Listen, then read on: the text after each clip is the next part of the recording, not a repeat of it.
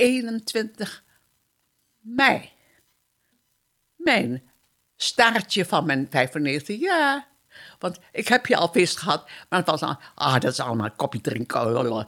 Nee, dat is niks voor mij. Ik zeg, ik moet een feest hebben. En, eh, maar mijn kinderen worden gek van mij. Dat ik altijd over het feest heb en ik heb alles keurig opgeschreven. Hoe en wat. Maar op over dat feest. Ja, als, ik moet toch alles doen. Ik zeg, eh, als ik alles goed ga opstellen, dan, wordt het niks. Hallo, ik ben Mary Leurs. Ik ben 95 jaar oud, maar je moet liever omkeren. Dat is 59 jaar. Dat staat aardiger. Ik ben geboren in Surabaya. Dat, was een, of dat is een plaats op Java in Indonesië. Toen we uit Indië weggingen, was ik 19 jaar. Wij moesten allemaal eruit. Alle blanke mensen moesten uit Java. En ook uit de andere overwonnen eilanden van Jap. Het was een vreselijke oorlog. Wij hadden nooit iets van oorlog gehoord.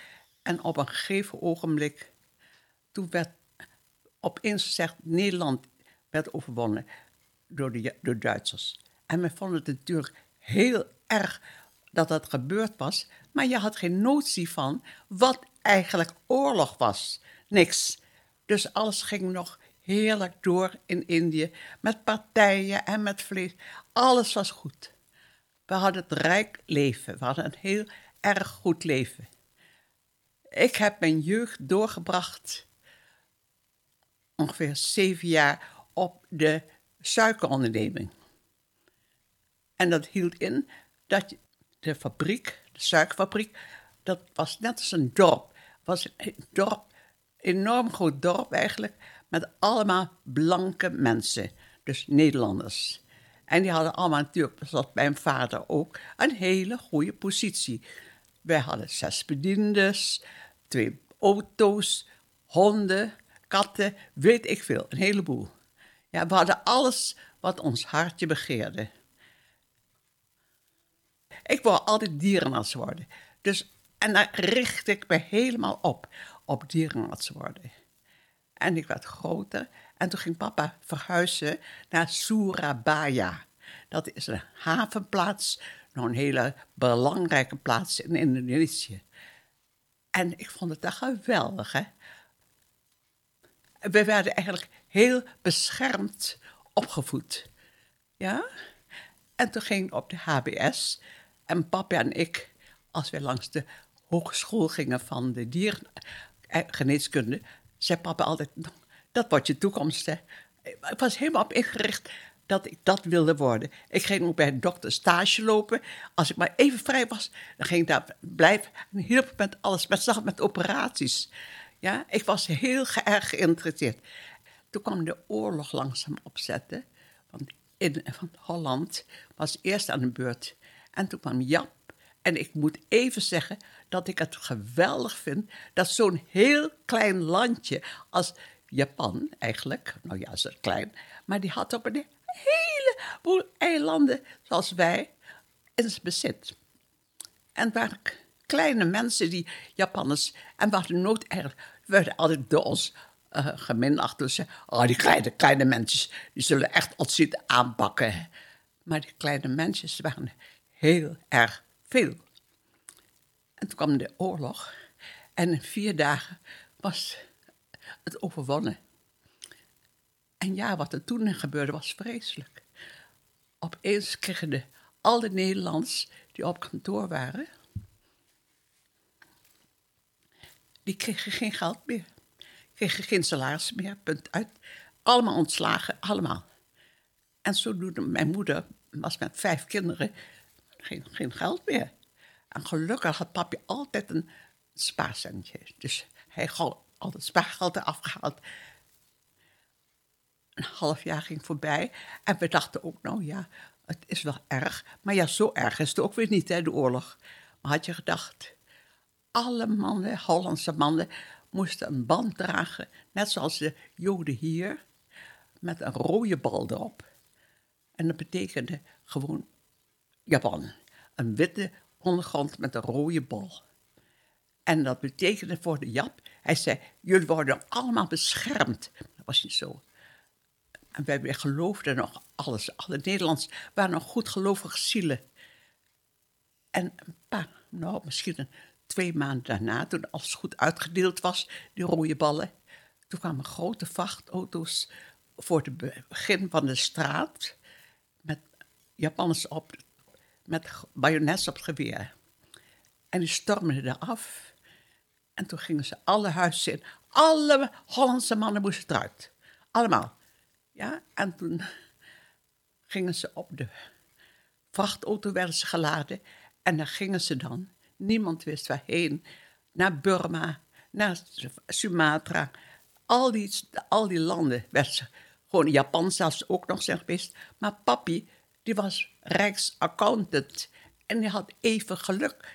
Want hij moest nog even de Indonesiërs wijzer maken in de, in de belastingtoestand. Dus papi werd gezegd, nou, je moet nog blijven. En hij kreeg een prachtig huis. En toen was het dat de Indonesiërs goed op de hoogte waren gekomen van de belastingtoestand. Papi werd op een gegeven ogenblik gezegd dat hij moest uh, naar het kantoor gaan. Want er waren een heleboel ondergedoken Nederlanders nog bij. En zo werd papa op een vrachtauto geladen. En ik zie hem nog. Hij was acht, nee, zes, 45 jaar toen hij daar was. Een hele mooie man met donker haar en een slank figuur. Een, helemaal, een mooie man was het gewoon. En hij was zo blij dat hij van die onderdruktoestand af was. En ze zat heel vrolijk op die kast, op die vrachtauto, met alle jongens groeten. En wij allemaal, dag papa. En we zeiden, over drie maanden. Want je durft niet hard te zeggen, over drie maanden. Dat betekende, over drie maanden ben je vrij, had je gedacht. Papa werd weggevoerd en bleef alleen achter met ons. En wij wisten niet wat een kamp was. Alle Japanners die hadden een feilloos geheim systeem. Die konden nooit achterkomen wat er gebeurde. Wij moesten toen gaan onderduiken. Maar hoe kan je onderduiken als je een lang velletje hebt met al die Indonesiërs? Wij gingen ons prachtige huis moesten wij verlaten met alle meubels erin, alle meubels. Alles wat we opgebouwd hadden was weg. En toen kwamen we, gingen we onderduiken. En we hadden verder niks. Helemaal nul, nul, nul, nul. We waren van rijke mensen zo arm als Job geworden. En ik vind het nog altijd heel goed dat dat gebeurd is. Want we hebben toen geweten wat armoede was. En ik vind dat.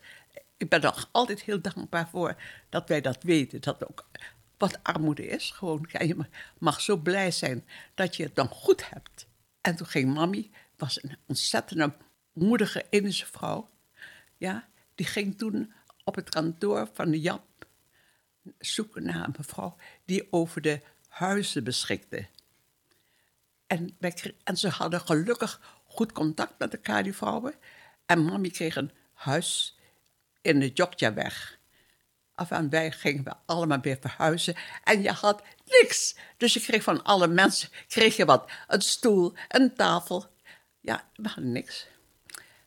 En het ergste was, toen kwam de plaag van de wandluizen. En die wandluizen, dat zijn rotbeesten, maar die kwamen overal. Onder de stoelen, onder je bed, overal. En ze hadden een, vieze lucht. Als je, als je ze doodmaakte, dan roken ze heel vreemd, hè. En de kakkelakken, die, die zwermden gewoon. Want er waren geen middelen meer om ze tegen te houden, hè. En zo sukkelden wij de oorlog door. Ik ging toen als. Nou, nou ik werd aangenomen door mevrouw. En ik moest werken, want je, was, je had geen school meer, totaal niet. Dus ik ging eerst altijd nog langs de huizen om te vragen: leert u mij dat en leert u mij dat? En zo heb ik toch een heleboel opgedaan hoor. Met breien, met handwerken, met borduren en ook met met een beetje school. Want school mochten wij niet meer ter hand nemen. Dat was absoluut verboden. Je kreeg een pak slag als een Jap merkte dat je je wilde ontwikkelen. Dat, dat mocht niet meer. Wij waren stomme idioten en wij, waren niks. Wij waren een overwonnen volk en dat moest zich koest houden. En op een gegeven ogenblik, dat was dan drieënhalf jaar, in pure armoede hoor. Echt waar, pure armoede. Hadden wij geleefd. En het is gelukkig dat, ja, sommige mensen geloven niet, maar ik geloof toevallig wel. Ja, kwam er een Chinees in onze voorgalerij. En die zei tegen mij, um, oude Chinees hoor, wil jij werken voor mij? En, ik, mami zei tegelijk, wat, wat voor werk dan? Je moet piano's verkopen. Je moet vragen of de mensen nog een piano hebben. En dan moet je mij doorgeven. En dan krijg je 5%. Ik dacht, ja, dat had je gedacht. 5% van hem. Maar ook, ja, ik was zo'n handelsvrouw al. 5% ook van degene die, die de piano verkochten. En toen kwam, kwam ik thuis. Ik zou je vertellen, misschien wat 3000 gulden, ja. Als niet meer is, ik weet. Maar ik gaf alles aan mijn moeder dus. En dat duurde ongeveer een paar, nou misschien twee maanden, dat wij heel erg gelukkig waren, want we hadden geen eten meer ook. Hè. Maar je ziet, weer werden we geholpen. Nou, en toen kwam de, was de oorlog eindelijk afgelopen. We waren echt aan het einde van ons Latijn, alle mensen hoor. We konden niet meer. En op een gegeven ogenblik waren we thuis. En toen kwam de jongens, dat is de, de, de butler van de Jap aan de overkant, want die woonde aan de overkant van ons, kwam helemaal verdwaasd aanzetten. Hij zei, mijn, mijn, mijn baas heeft harakiri gepleegd. En wij wisten nog helemaal niet dat de oorlog afgelopen was. En toen wisten wij pas na een week, na een week, dat de oorlog afgelopen was. En mami dacht, hoera, hoezee, nog komt papa weer terug. En wij wisten, niemand wist waar de mannen waren. De mannen moesten de vrouwen zoeken en de vrouwen die moesten ook maar proberen te kijken waar een man was. En op een gegeven moment kreeg papa een heel klein vatje papier en daarop stond: Dit is het vierde briefje wat ik heb gegeven. Waar ben je toch? Maar dat is zo'n potje. En de Rode Kruis dat had het helemaal gelukkig kunnen verzenden aan ons. Want die moest ook nog weten waar wij zaten. En toen ging mama en mijn oudste zuster dolgelukkig naar het ziekenhuis. Want ze dachten, hoera, papa is nog levend, hè. Want iedereen ging dood. En toen kwamen ze thuis, helemaal gebroken. Mijn arme moeder, totaal gebroken. En mijn zuster, idem dito. En mama zei tegen mij, papa vraagt naar je. Maar je doet net of je hem zo altijd kent, hè? Ja, ik wist niet beter. Ik zei, ja hoor, prima. Dus ik pakte de fiets en ik ging naar het grote ziekenhuis daar. En het stof wat opwelde op de plaats waar de auto's moesten rusten of moeten zijn, dat zie ik nog voor me. Er waren grote vrachtauto's reden binnen met allemaal medicijnen, maar het hielp niet meer. Zo'n ziekenhuis in Indië had meestal een een gang die voor de, huis, voor de kamers was. En die was overdekt met een dakje. En op die gang, en ik had nog nooit eigenlijk een blote man gezien.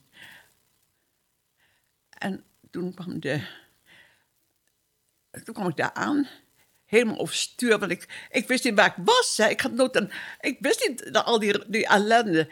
En toen zei ik, weet je misschien waar mijn, mijn vader ligt? Je vader? Oh ja, ja die, dicht, ja, die gaat toch dood. Die heeft, hebben we, uh, ja, zo werd gezegd. Die, gaat, die zit in die kamer. Of die ligt in die kamer. Dus ik ging naar die kamer toe. En toen was er een hele walm die je tegemoet kwam. Van, van uh, medicijnlucht. En ik herkende mijn vader niet meer. Hij was een hele oude man geworden. Met grijze haren tot op zijn schouders. Een mager gezicht. Tanden die helemaal uitgegroeid waren. Een hele dikke buik van het water. En achter in de rug had hij een gat ook nog, waar beesten ook in geweest waren. Hij wachtte alleen op de dood om, voordat hij dood ging ons te zien. En toen was, waren we gekomen daar. En toen is hij daarna na drie dagen dood gegaan. Maar ik vond het zo eng dat ik echt niet meer durfde te gaan kijken bij hem. Ik, ik was zo geschrokken. Ja, ik kan er niets meer tegen. Nou, en toen gingen wij de vrijheid vieren. Ja, en dat deden ze heel uitbundig in Indië. Heel uitbundig. Ja, er werd al gedanst en gedanst en gedanst. Het was gewoon dat de mensen allemaal hun ellende willen vergeten. En op een gegeven moment was er weer een nieuwe regeling. Alle Nederlanders moesten uit Indië. En papa was een Nederlander en wij waren ook allemaal blank. En er werd gezegd, wie wil blijven, die moet Indonesië worden. Nou, ik geloof dat in verhouding niet zoveel mensen gebleven zijn. En werden wij op een schip geladen. Ik zeg altijd, wij werden afgevoerd. En dat is ook zo. Schepen waren boordevol met allemaal mensen uit Indië. Sommigen waren gebroken van, van de verdriet en alles. Maar het was een ontzettend moeilijke tijd. En mami was dus met ons, met, ze had twee oudste kinderen, waren gelukkig al getrouwd. En die meisjes, dat waren mijn zuster en ik en mijn broertje. En zo gingen wij naar Holland toe. En over Holland, sorry dat ik het zeg, het was niet zo'n leuke ontvangst. Totaal niet. Want Holland was toen ook nog helemaal kapot van de oorlog. En ik kreeg er een zooi mensen die op broodarm waren en zielig. Ja, die moesten ook een huis hebben en de kamers, net als nu ook met de vluchtelingen, altijd maar genoeg. Maar wij hebben allemaal een goed huis. Maar toen hadden de mensen geen goed huis meer. Sommigen waren gebombardeerd en sommigen waren kapot, die huizen. En die moesten nog eens een keertje al die arme stakkers uit Indië helpen. En we werden ook als stakkers beschouwd. Want had je geen familie in Holland, dan kwam je bij een tehuis. Die bij een tehuis bij een, een pension heette dat. En het was gewoon een huis. En je, had, je kreeg geld voor die vluchtelingen.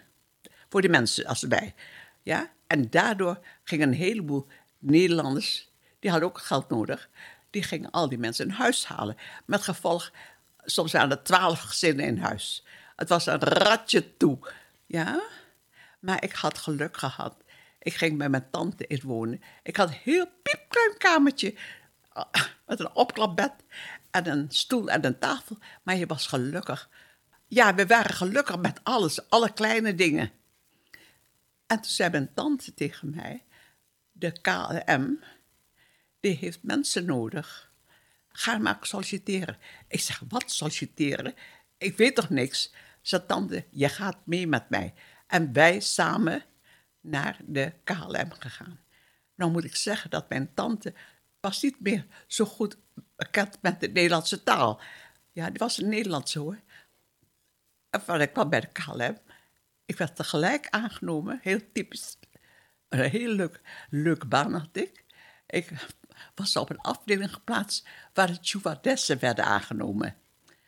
Op ik ben ook gevraagd hoor, wil je niet in de toekomst stewardess worden? Ik zei nee. Ik zei, geen zin om op de rommel op te ruimen. Ja, echt hoor, zo was ik. Maar ik kon niks. En toen zei de baas, of een van die bazen, uh, wat is je vader geweest? Ja, hij is rijksaccountant geweest. Oh, nou, schrijf maar op, Rijks, rijksaccountant. En ik wist niet hoe dat moest geschreven worden. Ik zei, hoe, mijn hoe schrijf je dat? Oh, precies zoals je zegt. Zei met een K en nog een K. Ja, en zo. Dat was allemaal dan geregeld. Maar ik heb een heerlijke tijd gehad bij de KLM. Ik ging wel elke avond zelf voor, zonder dwang, uh, lessen volgen. Engels, Frans, Duits, weet ik veel. Maar ook Nederlandse taal. Dan moet ik wel even zeggen, ik was een beetje ijdel. Ik ben verloofde, want ik, ik was verloofd. En die woonde in Leeuwarden. En ik had nog nooit in een vliegtuig gezeten. Nou, je mocht dan een vliegtuigreis meemaken. Of tenminste gratis naar Leeuwarden. Van geweldig. Dus ik tutte mij op met een hoed. Een zwarte hoed. Met een vogeltje erop. Dat was toen mode. Ja, met zo'n vogeltje van... ja, een, nepvogeltje. En een zwart bondjasje voor ook geleend had. En toen ging ik naar Schiphol toe. Maar Schiphol was toen de tijd, 47, 48, 49. Een hele zielige vertoning eigenlijk, wat het nu was. Het was allemaal, ja, loodsen enzovoorts. Enfin, vliegverkeer begon te komen. En het was dus de eerste keer dat ik daar voor die balie stond. En toen zei de meneer tegen mij, juffrouw, wat wilt u, wat wilt u hebben? Ik zei, ik wil graag naar Leeuwarden gaan. Zegt hij, maar alle, dat kan niet meer, want de vliegtuigen zijn vol en dat kan niet meer. En ik keek hem aan. Ik stond op mijn voet. Ja, ik zei, maar ik moet gaan. En ik kreeg tranen in mijn ogen. En die man die zag dat. Nee, mevrouw, niet, mevrouw, niet huilen, niet huilen. U krijgt echt een plaats. En de stewardess moest haar plaats afgeven aan mij. Ja, en zo ging het altijd. Ik ging altijd met zin. Maar ik werd verliefd. Of ik, ik ging trouwen met meneer Van Bladel. Ging inwonen bij zijn moeder toen we aankwamen. En hij was dus, ja, hij was tegelijk verliefd op mij. Ja, maar hij deugde van een klap.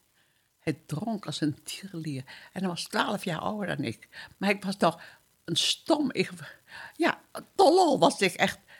Eh, ja, tolol betekent stom in Indië. Dus ik wist eigenlijk van niks af. En ik, ik dacht, als ik maar rustig rust kan vinden. En dat wilde ik eigenlijk.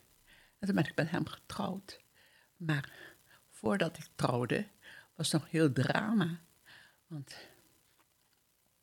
mijn moeder was helemaal tegen. En, oeh, ellende was dat. Maar ik had in Indië altijd een vriend gehad. En eigenlijk, als de oorlog twee jaar lang had geduurd, waren wij getrouwd. Ja? Maar wij waren zo kuis, en de jongen en ik. Wij gingen nooit zoenen. Echt nooit. We waren alleen verschrikkelijk aardig voor elkaar. Hij was helemaal dol op mij, eerlijk waar, kan niet anders zeggen. Alles zou ik krijgen van hem en gaf je me ook. En het was een geweldige tijd. Wij gingen, hij ging de tuin met mij helemaal uh, verbouwen. Tot het echt een moestuin was. Alles deed. En hij was ook van HBS. Dat betekent de hogere burgerschool. Enfin, toen was ik, dat was voordat ik eigenlijk ja zei tegen Willem, Willem Bladel. En ik dacht bij mezelf, ja, wat moet ik dan doen? Hè? Ik, ik wilde een partner hebben, gewoon om het verdriet dat ik had te dempen. Want dat verdriet van heimwee, ook naar je ouders en naar het land waar je eigenlijk al die tijd gewoond had, dat was zo erg. Echt, ik huilde veel uit die tijd. Maar toen dacht ik, weet je wat ik doe? Ik schrijf een kaartje naar mijn vriend in, uit Indië. Hij, woonde in Haarlem. Nee, in Den Haag, sorry. Hij was Nederlander, net zoals ik. Een pranakan heet dat, halfbloed. En ik woonde toen in Amsterdam.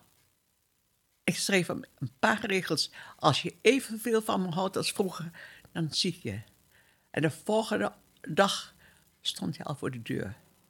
En hij was zo happy dat ik weer met hem was. Toen gingen we naar een film. En die heet toevallig Adieu, chérie. En toen kwam hij thuis met mij in het kamertje van, van mijn tante. En het, toen pakte hij mijn hand vast en hij zei... Ik ben zo blij dat je was, dat ik je weer heb. gelukkig dat Willem je nooit... Willem, man van twaalf jaar ouder dan ik, weet je wel, die, die soldaat, hè. En dat Willem je nooit heeft aangeraakt. En ik durfde niks te zeggen. En toen dacht ik bij mezelf, weet je wat ik doe? Ik doe maar gewoon of ik heb niet meer moed. En ik heb zo een spijt van gehad. Want toen ben ik direct verloofd met Van Bladel. Om mijn verdriet weer af te wenden. En dan ben ik acht jaar ik getrouwd geweest. Puur ellende. Puur ellende. Die man die was lui. Die dronk. Ik moest werken. Ja hoor. En ik kreeg twee lieve kinderen. Dus aan de hand zei ik altijd... Ik heb twee mooie, lieve kinderen van gehouden. En dat waren Johnny en Ronnie. Ja. Maar het is mijn eigen schuld dat ik dus... Dat, ja, ik had hem niet... Ik had eigenlijk soms spijt dat ik die lieve Hans, zo heette de eerste, zo heb bedrogen. En toen ik dus dat vertelde dat ik dus hem gaf. Oké. Hij was helemaal. Hij was zo verdrietig. Maar ik dacht bij mezelf: dat is het enige wat ik doe. En toen was men wel door de goede God gezegd: dan zul je altijd spijt van hebben. En ik heb het veertig jaar gehad. Ja. En oh, nou, ik had zo'n zo'n wroeging dat ik die lieve Hans zo had moeten, of bedonderd had, ja. En ik heb me altijd spijt, nou ja, niet spijt, want zo mooi, na 60 jaar. Ik heb ons lieve Heer gewoon van zijn troon afgebeden. Alsjeblieft, laat hem maar één keer zeggen dat hij, dat hij mijn spijt aanneemt. En ik weet nog heel goed, dat was mijn, mijn eerste echtgenoot hier, die was dood. Of die, ja, ik was weduwe al een paar, paar maanden. En toen zei ik tegen Janine, weet je wat ik zo graag zou willen? Dat ik wist hoe het met Hans was. Maar ik weet niet. We hadden zelf op tv gevraagd, hoe moet je dat doen? En Janine, die had dus dat, een klein berichtje gezocht, of laten staan in in een tijdschrift. Wie kan mij wat vertellen over Hans Burger. Meer niet, hè? Zo'n heel klein berichtje. Mijn moeder natuurlijk de naam van mij, van Merileurs erbij. Enfin, er gaan weer een paar maanden voorbij, maanden, hè. En toen was ik al 60 jaar verder, hè. Dus met, van al die ellende. Ik was dus weduwe geworden. En het was dus 60 jaar dat ik, en, dat ik Hans eigenlijk de bond gaf. En toen. Even denken hoor. Ja, toen gingen de schoonouders van Johnny en van Johnny, ja, die gingen naar Denemarken toe in een vliegtuig. En ze pakten een tijdschrift. En wat stond erin? De annonce die Janine had gedaan. Moet je nagaan hoe gek, hè? Daarom, alles is geregeld daarboven hoor. Ik doe ongelooflijk. Ongelooflijk. En ze, toen zeiden ze: hey, jouw moeder heet toch Mary? Ja. Heb je al wat bericht gekregen? Ik zei: Nee. nee. Ik had er eigenlijk geen hoop meer op. En wat gebeurt er nou nog? Dat tijdschrift dat komt bij een dokter. En die dochter van, van Hans, die had dus het tijdschrift ter hand genomen. En die kijkt erin en zegt ook, hé, hey, dat zou mijn vader best kunnen wezen. En toen zei ze bij, bij thuiskomst, ken jij Mary Leurs? Natuurlijk, zegt hij, zo na 60 jaar. En hij was zo blij dat, dat ik...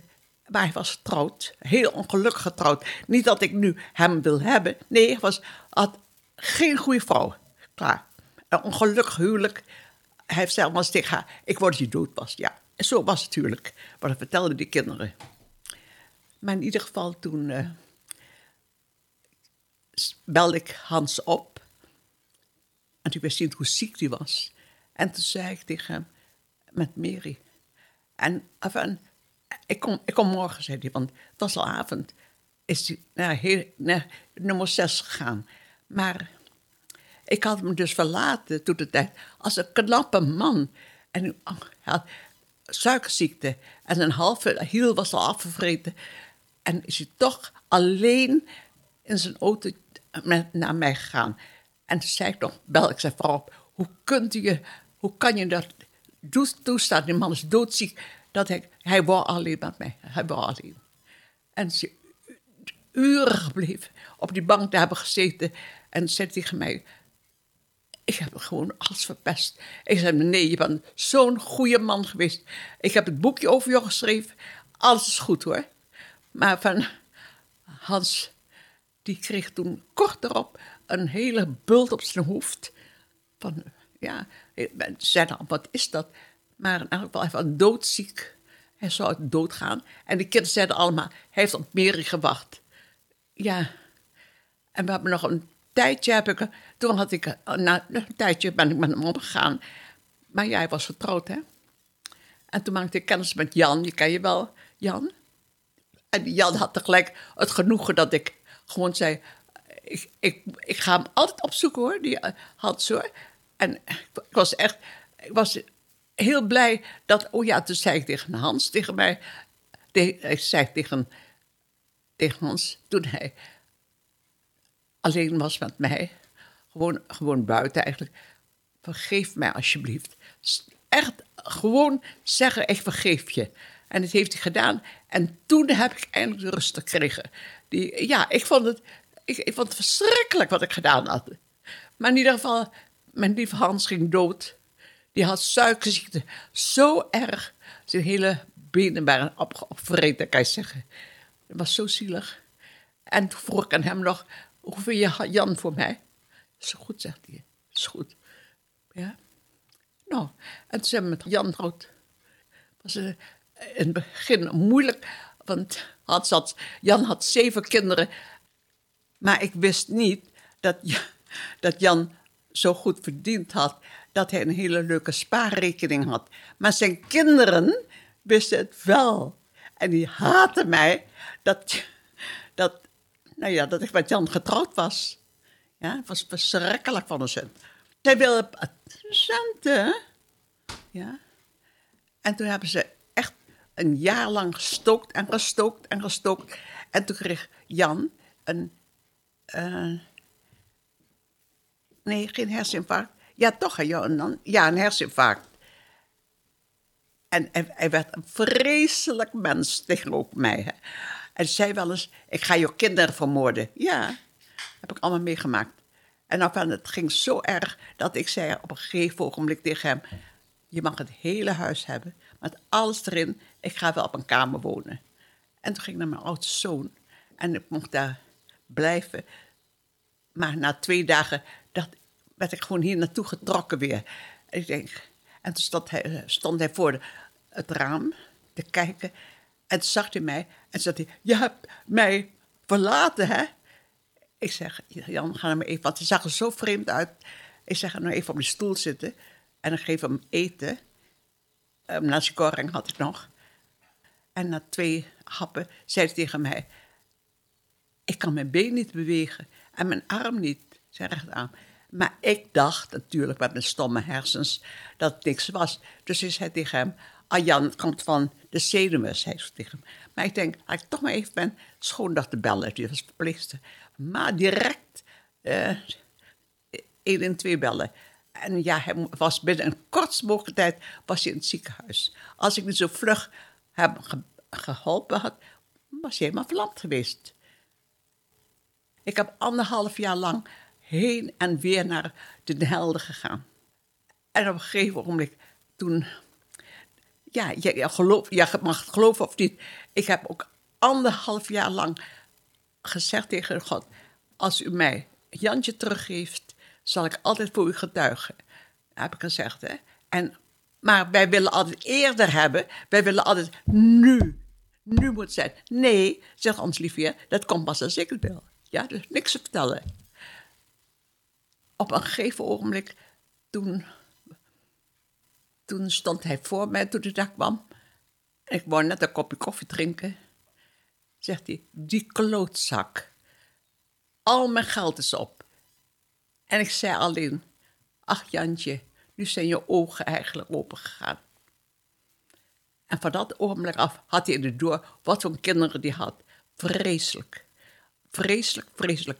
Ze hebben zo geplaagd. Ze hebben gezegd, hij mag niet meer de kleinkinderen zien. Hij mag, echt een rotzak waren het. Ze zijn nu ik heb helemaal geen contact meer met hun. Ik heb geprobeerd nog een beetje contact te houden, maar ze zijn het niet waard. En hij was zo gelukkig toen ik na anderhalf jaar toch weer de kleinkinderen probeerde te pushen dat ze kwamen. En ze kwamen allemaal gelukkig. Dus opa was, had, Jan heeft gelukkig een goede uitvaart gehad. Ik heb dus al vijf jaar een maatje. Weet je wat een maatje is? Dat is iemand die je één keer per week een uurtje of een anderhalf uur uh, gezellig, gezelschap houdt. Hè? Even, even luisteren of alles goed gaat. En die man, die was aan de, die kant van de tafel. En dat vrouwtje, wat, die had gezegd, mevrouw, wilt u geen maatje hebben? Ik zeg, was maar pas, pas, weduwe geworden. Toen zei ze, wilt u geen maatje hebben? Dan bent u niet zo alleen. Hij zei, ja, zegt hij. Maakt me niet uit, zegt hij. Ik had totaal geen idee erin. En ja hoor, na een paar dagen kwam ze met maatje aanzetten. En dan moet ik even zeggen, ik ga nooit zo'n man helemaal bekijken. Ik kijk zo even en denk, oh ja. ja. En maatje zat daar. Gaat die vrouw aan mij vragen. Mevrouw, zegt ze, zou u mijn meneer Hupplepup uh, als maatje willen hebben? Ik ja hoor. Ja, wat moet ik al zeggen? Ja ze. En zegt ze, en meneer, zou u mevrouw als maatje willen hebben? Mag ik erover nadenken? Wat? dacht ik bij mezelf. Dat is het ergste wat er overkomen is. Ik zei, val dood, jongen. Ja, nee, was ik echt kwaad, hoor. Dus, uh, maar toen belde hij me de volgende dag op negen uur s morgens op. Mevrouw, ik zou graag uw maatje willen worden.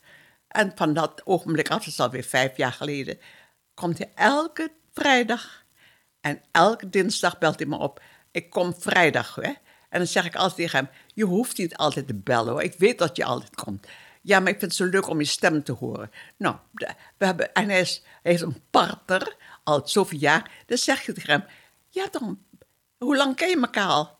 Om 14 jaar. Ik zeg, dat is toch je vrouw? Nee, zegt hij, ze is mijn partner.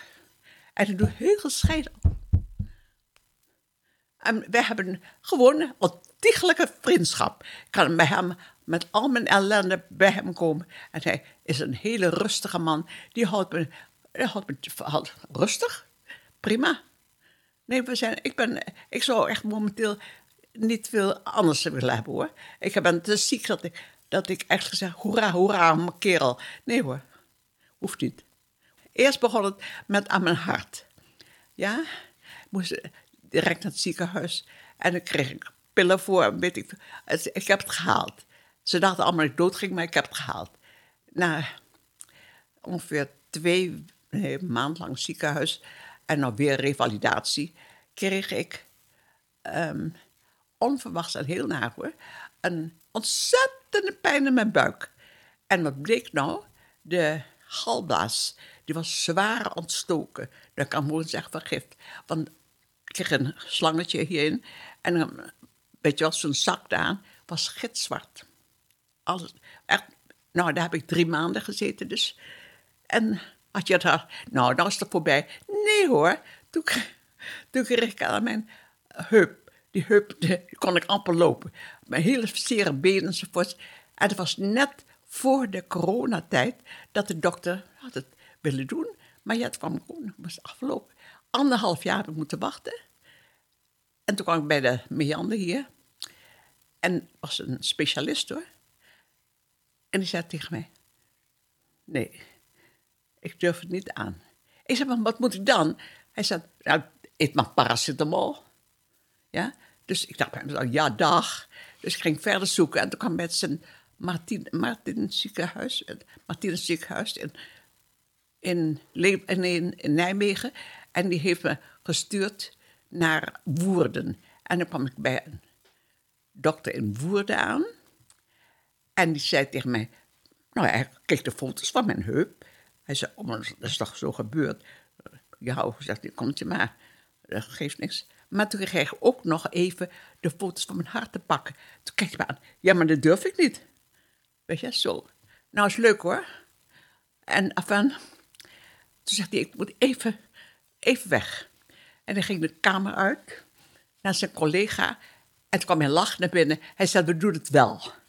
Ja, toen ben ik gestuurd naar Boksmeer. En dan ben ik geopereerd.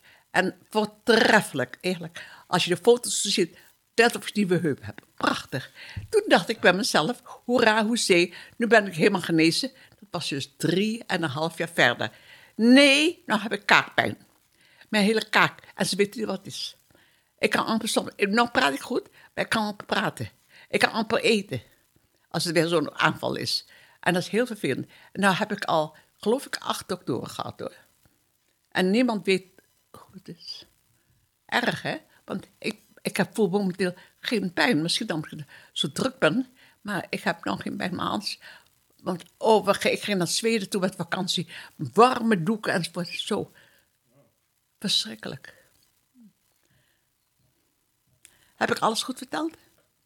Nou jongen, tot 21ste.